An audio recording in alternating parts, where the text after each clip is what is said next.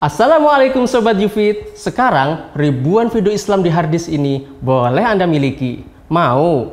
Hubungi kami sekarang ya? Kami tunggu ya. Bismillahirrahmanirrahim. Assalamualaikum warahmatullahi wabarakatuh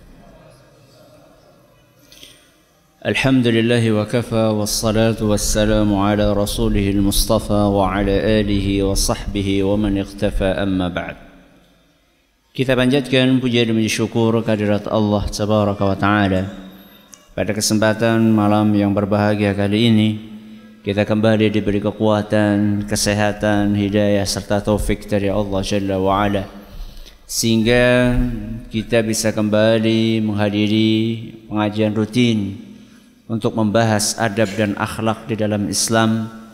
Kita berharap semoga Allah Subhanahu wa taala berkenan untuk melimpahkan kepada kita semuanya ilmu yang bermanfaat sehingga bisa kita amalkan sebagai bekal untuk menghadap kepada Allah Jalla wa Ala. Amin. Salam dan salam semoga senantiasa tercurahkan kepada junjungan kita Nabi besar Muhammad sallallahu alaihi wasallam kepada keluarganya, sahabatnya, dan umatnya yang setia mengikuti tuntunannya hingga akhir nanti. Para hadirin dan hadirat sekalian yang kami hormati dan juga segenap pendengar Radio Insyani via streaming di mana pun anda berada dan juga para pendengar atau para pemirsa Surau TV dan Yufid TV yang semoga senantiasa dirahmati oleh Allah Azza wa Jalla. Alhamdulillah pada pertemuan terakhir kita kita sudah menyelesaikan pembahasan tentang hadis yang ke-10 yang disebutkan oleh Imam Ibn Hajar Al-Asqalani di dalam Kitabul Jami' dari Bulughul Maram. Sehingga pada kesempatan yang berbahagia kali ini kita akan memasuki hadis yang baru yaitu hadis yang ke-11 yang berbunyi wa anhu qala qala Rasulullah sallallahu alaihi wasallam. Dari beliau yakni Abu Hurairah radhiyallahu anhu Rasulullah sallallahu alaihi wasallam bersabda la yashrabanna ahadun minkum qa'iman. Tidak boleh salah seorang di antara kalian minum sambil sambil berdiri. Rawahu Muslim, hadis riwayat Muslim. Inilah hadis yang akan kita bahas insyaallah pada pertemuan kali ini dan mungkin pertemuan yang akan datang. Ngapain Islam mengatur sampai masalah minum? Minum aja diatur. Ketika Islam merambah ranah minum, itu menunjukkan bahwa Islam itu agama yang sempurna atau agama yang kata anak muda sekarang kepo. Yeah sampai urusan kayak gitu saja diatur. Justru ketika Islam sampai ngatur masalah minum itu menunjukkan bahwa Islam itu memang betul-betul ajaran yang sempurna.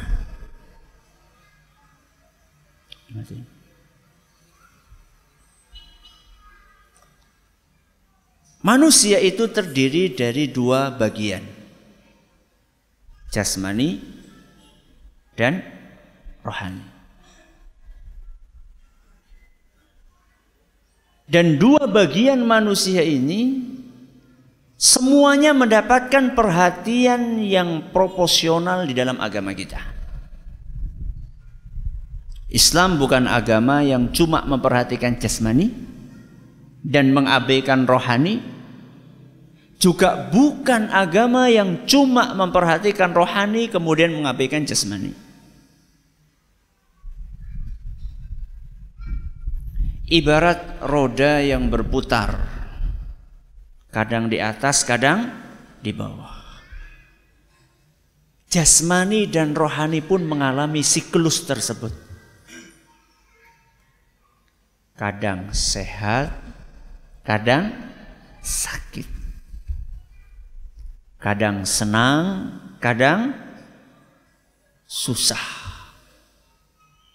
Kadang mendapat nikmat, kadang diuji dengan musibah dari Allah Azza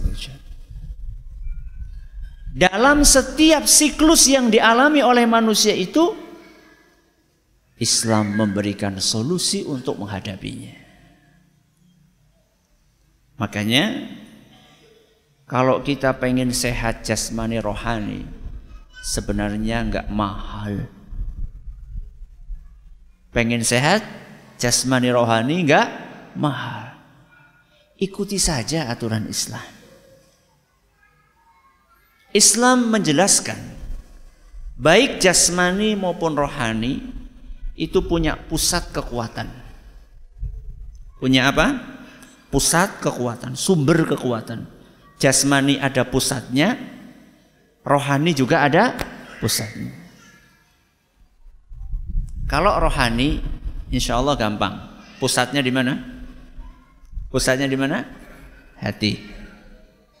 Ala wa inna fil jasadi mudghah idza salahat salahal jasadu kullu wa idza fasadat fasadal jasadu kullu. Ketahuilah bahwa di dalam tubuh ini ada segumpal daging. Seandainya segumpal daging ini baik, maka seluruh anggota tubuh akan baik. Andaikan rusak, maka seluruh anggota tubuh akan rusak. Ala wahyal qalb.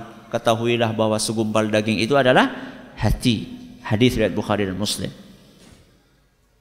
pusat kesehatan rohani ada di dalam hati. Taib. Pusat kesehatan jasmani ada di mana? Hah? Kalau pusatnya ini sehat, insya Allah jasmaninya akan sehat. Di mana pusatnya itu? Otak? Perut? Betul perut. Di mana? Di perut. Sembilan puluh persen penyakit di mana? Perut. Bahkan penyakit-penyakit yang serem-serem itu dari mana? Perut. Ya. Jantung, liver, apalagi? Ya, paru-paru, ya, mah, tumor di perut, macam-macam, ya. 90% penyakit dari mana? Perut. Berarti kalau perutnya sehat, insya Allah 90% sehat. Makanya Rasulullah SAW menjelaskan dalam sebuah hadis yang diriwayatkan oleh Imam Tirmidzi dan beliau menyatakan hadis ini hasan sahih ma mala'a adamiyun wi'an syarran min batnin kata Nabi sallallahu alaihi wasallam manusia kantung kantong kantong kantong yang paling buruk yang diisi oleh manusia adalah perut jadi kantong yang paling nun sewu kotor, macam-macam diisi. Itu adalah kantong yang namanya apa? Perut. Coba perut kita isi apa? Semuanya masuk. Padahal kalau kita perhatikan anatomi tubuh kita, gigi lah gigi, gigi kita dari sekitar 32 gigi yang tajam berapa?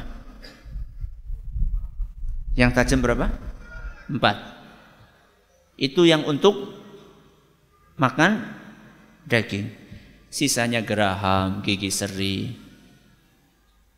Berarti seharusnya kalau kita ngelihat anatomi tubuh kita, kita itu lebih mirip ke karnivora apa herbivora? Hah? herbivora. Karena lebih banyak selain gigi taringnya. Tapi coba sekarang pola makan kita sekarang. Esok ayam, awan, daging, wengi, lele. Pagi, siang, sore, malam, pagi, siang, sore, malam, pagi, siang, sore, malam. Itu baru makanannya, minumannya Masya Allah. Gak cukup dawet. Nanti kapan lagi ada apa namanya ada mukodimah ada khatimah itu loh makan apa namanya itu mukodimah apa istilahnya appetizer appetizer terus nanti makan besarnya terus terakhir apa namanya dessertnya ya, so. jadi kan pakai gitu-gituan orang nana usah orang tua Gak cukup sampai di situ, semen aja masuk, aspal masuk. Aduh, masya Allah. Ya. Maka karena sumber kesehatan jasmani itu ada di perut, maka Islam mengatur sekali apa-apa yang masuk ke perut. Karena sumber kekuatan jasmani itu ada di perut, Makanya yang masuk ke perut itu diatur sedemikian rupa oleh Islam. Aturannya gimana Ustadz? Secara global, Islam itu mengatur satu apa yang masuk, dua porsi yang masuk, tiga cara masuknya gimana. Berapa? Secara garis besar aturan Islam dalam masalah perut berapa? Tiga. Yang pertama apa yang masuk. Yang kedua porsinya, ukurannya. Yang ketiga cara masuknya gimana. Yang pertama apa yang masuk? Yang masuk terserah tapi ada tabinya. Halalan tayyiban. Dalam surat Al-Baqarah ayat 168. Surat Al-Baqarah ayat 168. Ya ayuhan nas, wahai para manusia, kulu mimma fil ard. Makanlah apa yang ada di muka bumi. Silakan apa saja. Sing penting apa? Halalan tayyiban. Halal. Halal, halal ya halal. Tayyib apa tayyib? Baik. Bedanya halal sama tayyib apa? Hmm. Halalan tayyiban. Bok sering kita dengar halalan tayyiban. Bedanya apa halal karo tayyib? Kata Syekh Sa'di, halal itu cara mendapatkannya benar.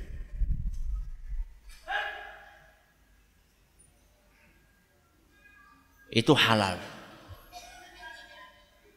Wedang kopi bisa jadi haram nggak? Wedang kopi? Masa?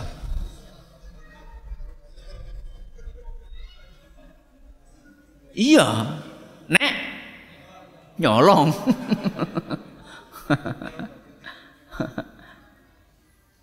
Ikut kopi neng warung ora bayar. Ngutang ya. Bayarnya kapan? Embuh. gue halal gue. Walaupun aslinya halal. Tapi berhubung cara mendapatkannya nggak benar, jadi haram.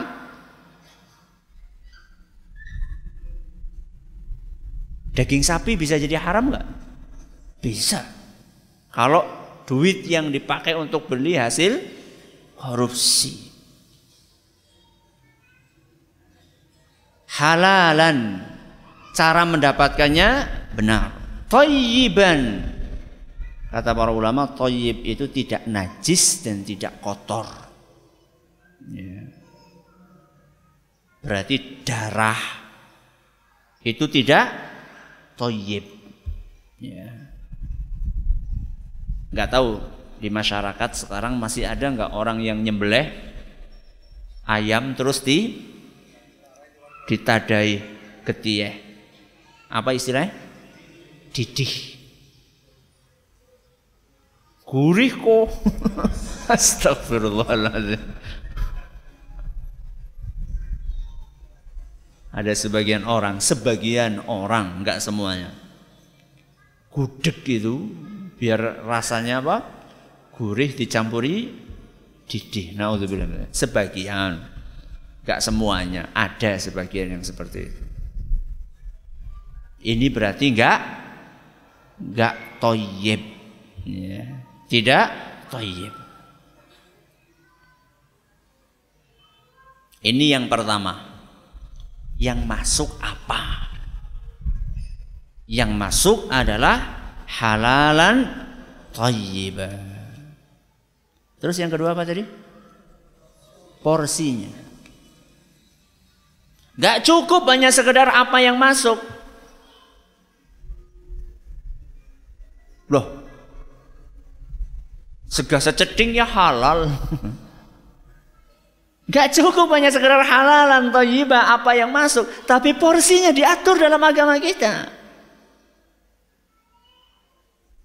Bagaimana aturannya? Dalam hadis yang diriwayatkan oleh Imam Tirmidzi. Dan beliau menyatakan hadis ini hasan sahih. Nabi kita sallallahu alaihi wasallam bersabda bihas bibni Adam ukulatun yuqimna sulbahu. Anak Adam itu sebenarnya cukup beberapa suap. Cukup makan beberapa suap. Beberapa suap. Ustaz Nyong ya beberapa suap ya, patang puluh. Bukan beberapa itu namanya. Itu puluhan suap namanya. Cukup beberapa suap. Yang penting kata Nabi SAW yukimna sulbahu. Sing penting marakakan gegere jejek. Membuat punggungnya itu bisa tegak. Jadi wong Islam gue sing tegak. Aja kelemar, kelemer. Ya. Berarti kalau kita perhatikan hadis ini, makan itu salah satu tujuannya adalah untuk membuat tubuh ini menjadi tegak. Bukan memperbesar perut. Okay. Sebagian orang nek bar ma'am gue langsung udar-udar apa? apa sih? Sabuk. Aduh, ora cukup ke. Gak perlu sampai seperti itu. Ya. Ustadz kalau cuma beberapa suap Ustadz orang marem Ustadz. Nah, Nabi SAW kasih uh, apa namanya kasih tambahan. Ya. Mungkin suatu saat kita kan makannya pas lagi enak banget. Nek kur beberapa suap ke orang remar kok malah ngelindur saat kepikiran. Ya. Ya wis kata Nabi SAW fa in kana la mahalata. Kalau memang harus lebih dari itu subhanallah Dikasih solusi sama Nabi SAW. Ketika kita makannya lagi enak, kalau memang kita pengen lebih dari beberapa suap, maka kata Nabi SAW, fasulusun li ta'amihi. Maka bagilah perut ini menjadi tiga bagian. Sepertiga untuk makanan, wasulusun li syarabihi, sepertiga untuk air, wasulusun linafasihi sepertiga buat nafas. Dibagi berapa tadi? Pertiga sepertiga buat makan sepertiga buat minum sepertiga buat nafas. Berarti Harus ada bagian di dalam perut ini yang kosong. Buat apa tadi? Buat nafas. Nah ini sebagian orang sepertiga sate, sepertiga gulai, sepertiga sega goreng. Nek antop kepriwe? Wah, metu sega gorengnya. Ustadz ngukurnya sih gimana? Ustadz masa dadakan meng rumah makan dadakan gawa apa? Gawa penggaris, arab makan dadakan tiga garis. Ya enggak seperti itulah. Dikira-kira lah. Ya. Enggak mesti kita makan itu nunggu eh nunggu antop, nunggu bersendawa itu enggak harus. Ya. Dan salah satu penyakit yang timbul di tubuh ini adalah karena kebanyakan makan. Porsinya berlebihan. Makanan yang dimakan sebelumnya belum selesai untuk digiling, dicerna, sudah dimasuki lagi. Coba perhatikan alat-alat yang gampang rusak. Itulah alat-alat yang belum selesai untuk giling, sudah dimasuki. Ya. Sudah kayak gitu yang dimasukkan itu macam-macam seperti yang anak kata yang seperti yang kami sampaikan tadi. Apa saja masuk. Ya. Sehingga perut ini bingung. Karena masing-masing dari makanan itu punya spesifikasi sendiri-sendiri. Ini yang diambil apanya, ini yang diambil apanya, ini yang diambil apanya. Bingung perut ini. Makanya kalau pakar kesehatan mereka mengatakan kalau bisa Perut itu ketika akan makan dipersiapkan terlebih dahulu dikasih pelumas. Apa pelumas eh? Ngombe disit. Kalau kita akan kebalik. Habis makan minum. Kebalik. Seharusnya minum dulu baru makan. Karena perut kita ini kayak mesin. Mesin itu butuh pelumas. Biar gilingnya itu enak, nyaman, kasih air dulu. Ya. Yang memperhatikan itu molen apa buat buat apa namanya? Buat ngecor itu kan dikasih air dulu, air dulu. Baru kemudian uh, apa namanya? pasir, kemudian semen, kemudian kan air dulu. Ya supaya enak gilingnya. Ustadz kalau minum dulu ya warek disit Ustadz, kenyang dulu. Ya dikasih jarak. Makanya para ada sebuah buku judulnya The Power of Enzyme kalau nggak salah. Uh, Hiroshi Shinyoku atau siapa namanya itu dokter dari Jepang saya kebetulan setelah sakit itu mengkonsumsi buku-buku seperti itu. Gitu. setelah sakit itu jadi jadi mulai perhatian buku-buku kesehatan gitu. Dia menyebutkan bahwa minim paling tidak ya setengah jam lah. Setengah jam sebelum makan. Sudah minum. Jadi kalau jenengan makannya itu ba'da duhur, sebelum duhur sudah minum. Kalau makannya jam 7 habis bangun tidur langsung apa? Minum. Makannya habis isya sebelum maghrib sudah minum. Baru kemudian makan. Dan bahkan ada sebagian uh, pakar kesehatan, kalau nggak salah Imam Ibnu Qayyim al-Jauziyah rahimahullah, seorang ulama juga mengatakan juga kalau bisa jangan langsung mak kalaupun mau makan ya jangan langsung makan berat Makan yang ringan-ringan dan gampang dicerna dulu. Apa? Buah. Lah, kualik maning, boh. Cuci mulutnya kapan? Terakhir. Padahal idealnya justru makan buah dulu, yang mudah dicerna dulu. Perhatikan baik-baik. Nabi SAW kalau buka puasa pakai apa? Kurma. Begitu azan, makan kurma. Baru makan besarnya nanti. Kalau kita kan enggak. Begitu tong tong tong tong tong, jel. Langsung apa? Buh. Balas dendam kok. Sedina orang bisa mangan. Langsung blab blab blab blab blab blab. Sakit perutnya. Makanya kata sebagian uh, dokter itu tingkat penyakit perut itu di bulan Ramadan meningkat. Bukan salah puasanya, bukan. Enggak, puasanya enggak salah. Salah apa nih? balas dendam itu lho sing salah. Ya. Ini bicara tentang porsi. Yang pertama, apa yang masuk?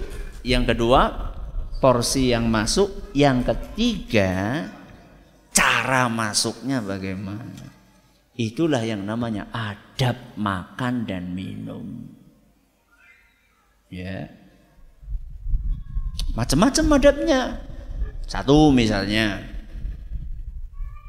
kita disuruh untuk sebelum makan jangan lupa baca bismillah. Itu aturan cara.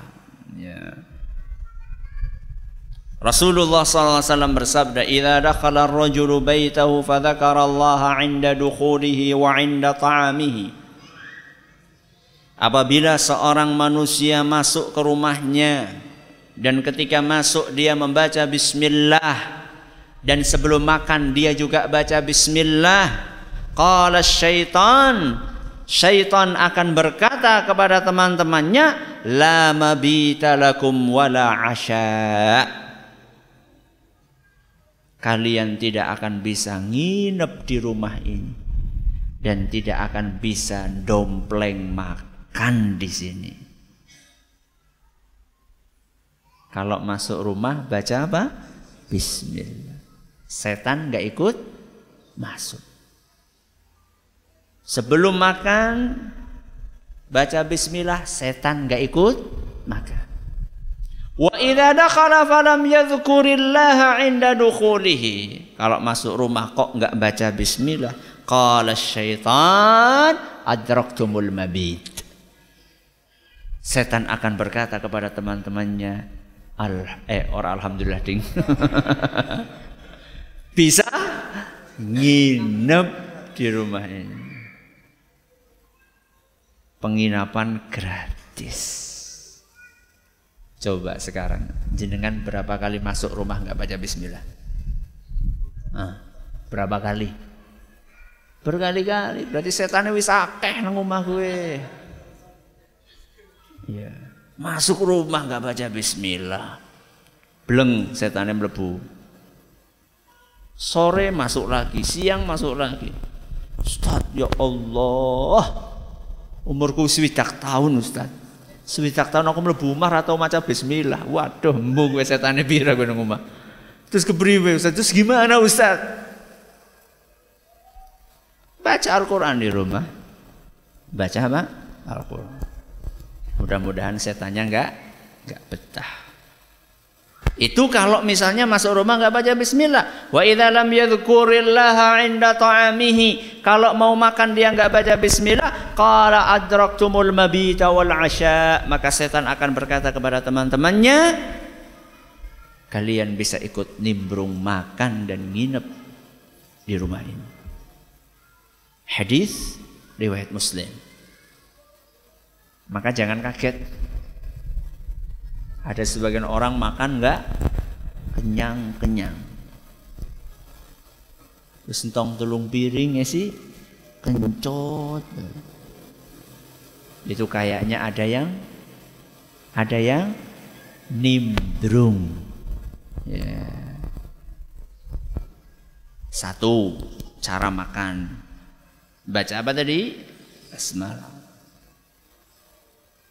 Dua, cara makan diajarkan oleh Nabi SAW. Pakai tangan kanan. Ya. Makan, minum pakai tangan kanan. Kelihatannya sepele. Gampang kelihatannya. Tapi kenyataan yang kita lihat banyak nggak orang minum makan pakai tangan kiri? Banyak.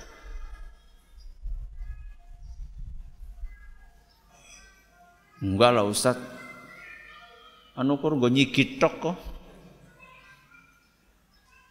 Ya, dua-duanya maju. Satu megang mendoan, satu megang cengis. Ya. Loh Ustaz, ini lazim ini Ustaz. Lazim jadi siapa? Kata siapa lazim? Itu enggak lazim. Terus bagaimana Ustaz? Buat apa ada lima jari? Buat apa ada lima jari? Apa enggaknya mendoan dicekel kayak gini? Kan enggak. Mendoannya pakai pakai tiga jari. Terus cabenya pakai bisa bisa. Masa sih kita harus datangin mendoan dulu buat praktek? Ya. Yeah. Kemudian ya kalaupun ternyata oh nggak bisa Ustadz harus gonta gantian Ustadz ambil mendoan taruh lagi. Toh kalaupun harus seperti itu ya ndak apa-apa. Apa kita makan mendoan sama cabai itu bareng? Bareng nggak? Toh kalaupun pakai dua tangan kan satu-satu. Oh, oh, gitu kan? Apa ada kayak gini? Kan ndak ada. Apa bedanya tinggal tangan kiri kita istirahatkan, tangan kanan kita aktifkan. Tangan kiri itu pekerjaannya sudah banyak. Sudah itu udah jatahnya sendiri. Jangan dicampur-campur toh. Ya. Masa baru keluar dari kamar mandi langsung ya. Apa kolu? Kalau saya tak nggak kolu. Gak, gak, gak, gak bisa nelen. Gak tahu kalau orang yang terbiasa untuk seperti itu. Rasulullah SAW bersabda, "Idza akala ahadukum falyakul biyaminihi." Kalau seandainya salah seorang dari kalian makan hendaklah makan dengan tangan kanannya. Wa idza syariba falyashrab biyaminihi. Kalau minum minumlah dengan tangan kanannya. Fa inna syaitana ya'kulu bishimalihi wa yashrabu bishimalihi. Ketahuilah bahwa setan itu makan pakai tangan kiri dan minum pakai tangan kiri hadis riwayat Muslim. Ustaz, berarti setan makan? Ya iyalah. Minum? Ya iyalah. Yang mengatakan Rasulullah SAW. Makanannya apa Ustaz? Pengen ngerti? makanannya adalah tulang. Apa makanannya? Tulang. Ya. Makanannya setan adalah tulang. Makanya kita itu dilarang untuk istinja dengan tulang. Tahu istinja? Istijmar. Ya, ketika kita buang air kecil kemudian nggak nemu air maka kita boleh bersuci dengan batu. Tiga sisi atau tiga batu. Kalau nggak nemu batu nggak boleh pakai tulang. Karena tulang itu makanannya setan. Alhamdulillah wassalatu wassalamu ala nabiyina Muhammadin wa ala alihi wa sahbihi ajma'in. Wa ba'd Kita ulangi apa yang sudah kita pelajari hari ini bahwa Islam itu memperhatikan jasmani dan rohani. Di antara bentuk perhatian Islam adalah memperhatikan bagaimana menjaga kekuatan atau sumber kekuatan dari jasmani dan rohani atau pusat kekuatan jasmani dan rohani bahwa pusat kekuatan rohani ada di di mana tadi? Hati. Sedangkan pusat kekuatan jasmani ada di perut. Oleh karena itu Islam sangat memperhatikan apa yang masuk ke perut. Terus porsi yang masuk ke perut dan cara sesuatu itu masuk ke perut. Apa hubungannya Ustaz dengan hadis yang kita pelajari Ustaz, yang sedang kita baca tadi? Hadis yang ke-11. Hadis yang ke-11 itu la yashrabanna ahadun minkum qa'iman. Jangan kalian minum sambil berdiri. Itu hubungannya dengan apa? Cara. Ya, hubungannya dengan cara. Insya Allah kita akan bahas pada pertemuan yang akan datang mengenai hadis itu sebenarnya duduk permasalahannya bagaimana? Apa memang tidak boleh sama sekali minum sambil berdiri? Terus kalaupun tidak boleh, hukumnya apa orang minum sambil berdiri? Haram apa makruh atau bagaimana? Terus yang disebut dalam hadis minum bagaimana kalau makan sambil berdiri? Ini semuanya insya Allah dan juga secara tinjauan medis apa efeknya minum sambil berdiri Insya Allah kita akan bahas itu semua kalau memang masih dikasih umur oleh Allah Azza wa Jalla dan kesehatan pada pertemuan yang akan datang dengan izin Allah Azza wa Jalla. Ustaz bagaimana keutamaan makan bersama? Apakah Nabi SAW pernah makan bersama seperti dalam satu nampan seperti orang makan di atas daun pisang? atau tidak? Apa, apakah sunnah atau tidak? Iya, kita pernah bahas. Kita pernah bahas bahwa makan bersama itu sunnah. Makan bersama itu sunnah. Ya. Pernah ada sahabat datang kepada Nabi SAW mengeluhkan kenapa kami makan enggak kenyang. Maka kemudian Nabi SAW bertanya, apakah kalian makan sendiri-sendiri Iya wahai Rasul. Maka kemudian Nabi SAW bersabda, makanlah bersama-sama. Makanlah bersama-sama. Ustaz, Alhamdulillah Ustaz makan bersama-sama Ustaz. Oh iya, Masya Allah. Iya, piringnya dewek-dewek. Maksudnya makan bersama-sama itu satu tempat makan. Itu namanya makan bersama-sama. Ustaz, Masa nang restoran kayak gitu. Terus ngomong restoran nunggu jajal praktek apa ora? ya. Dianjurkan. Sifatnya an anjuran. Kenapa Ustaz? Lebih berkah. Lebih berkah. Ta'amul wahid yakfil itsnain kata Nabi SAW. Ketika makan bersama makan dengan sesama orang yang beriman itu makanan jatah satu orang itu bisa buat dua orang. Ta'amul isnin yakfi thalatha. Au yakfil arba'a. Dua jatah dua orang bisa cukup empat orang. Subhanallah. Coba kita mereview ya, mengingat kembali mbah-mbah kita dahulu. Rata-rata mbah-mbah kita kan anaknya sedikit apa banyak? Banyak minimal lima. Lima itu minimal.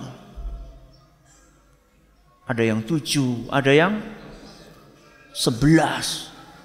Ya. Rata-rata mbah kita seperti itu. Padahal tingkat ekonomi mbah kita dahulu dibandingkan kita sekarang lebih baik mana? Kita atau mbah kita? Kita. Mbah kita yang dulu rumahnya itu keramik ada? Jarang. Tehel itu sudah top.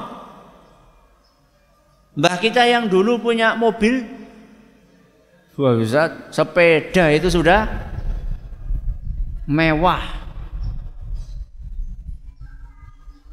Mbah kita dulu makan daging kapan?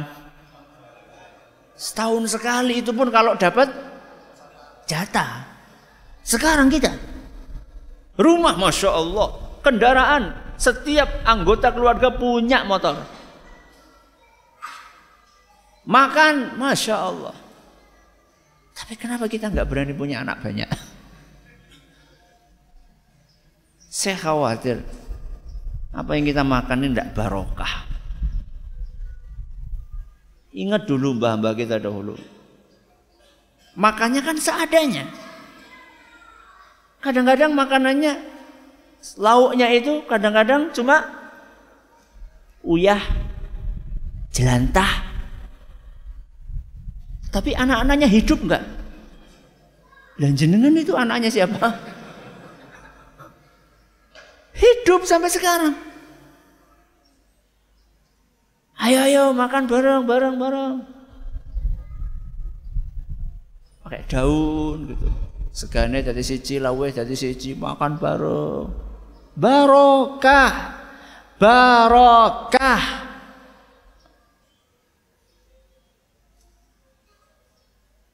Nah, kita ini sekarang yang Insya Allah ya.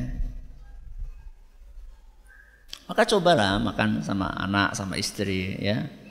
Ya nggak mesti harus tiap hari, syukur-syukur tiap hari. Nikmat, nikmat sekali. Saya sama anak-anak gitu, sama istri suka kayak gitu. Ya. Beli piring yang agak gede. Ya. Piring kecil kan apa? Butah-butah gitu loh. Piring yang agak gede atau kayak apa jenane? Nampan ya kayak baki itu makan bareng di situ nikmat masya Allah yang kemarin masing-masing satu piring satu piring satu piring satu piring. Begitu makan bareng. Dua piring ternyata cukup cukup. Ya. Buat satu keluarga. Barokah. Ya. Barokah itu agak sulit untuk diapakan? Untuk dilogikakan. Agak sulit memang barokah. Dan tidak segala sesuatu harus bisa dilogikakan. Ya. Banyak hal-hal yang tidak tertangkap oleh otak kita. Ya. Itu menunjukkan bahwa otak manusia itu memang terbatas. Itu saja sudah. Ini yang dapat kami sampaikan. Terima kasih atas perhatiannya. Mohon atas segala kurangannya. Kita tutup dengan membaca Subhanakallahumma bihamdika asyhadu an la ilaha illa anta astaghfiruka wa atubu. Assalamualaikum warahmatullahi wabarakatuh.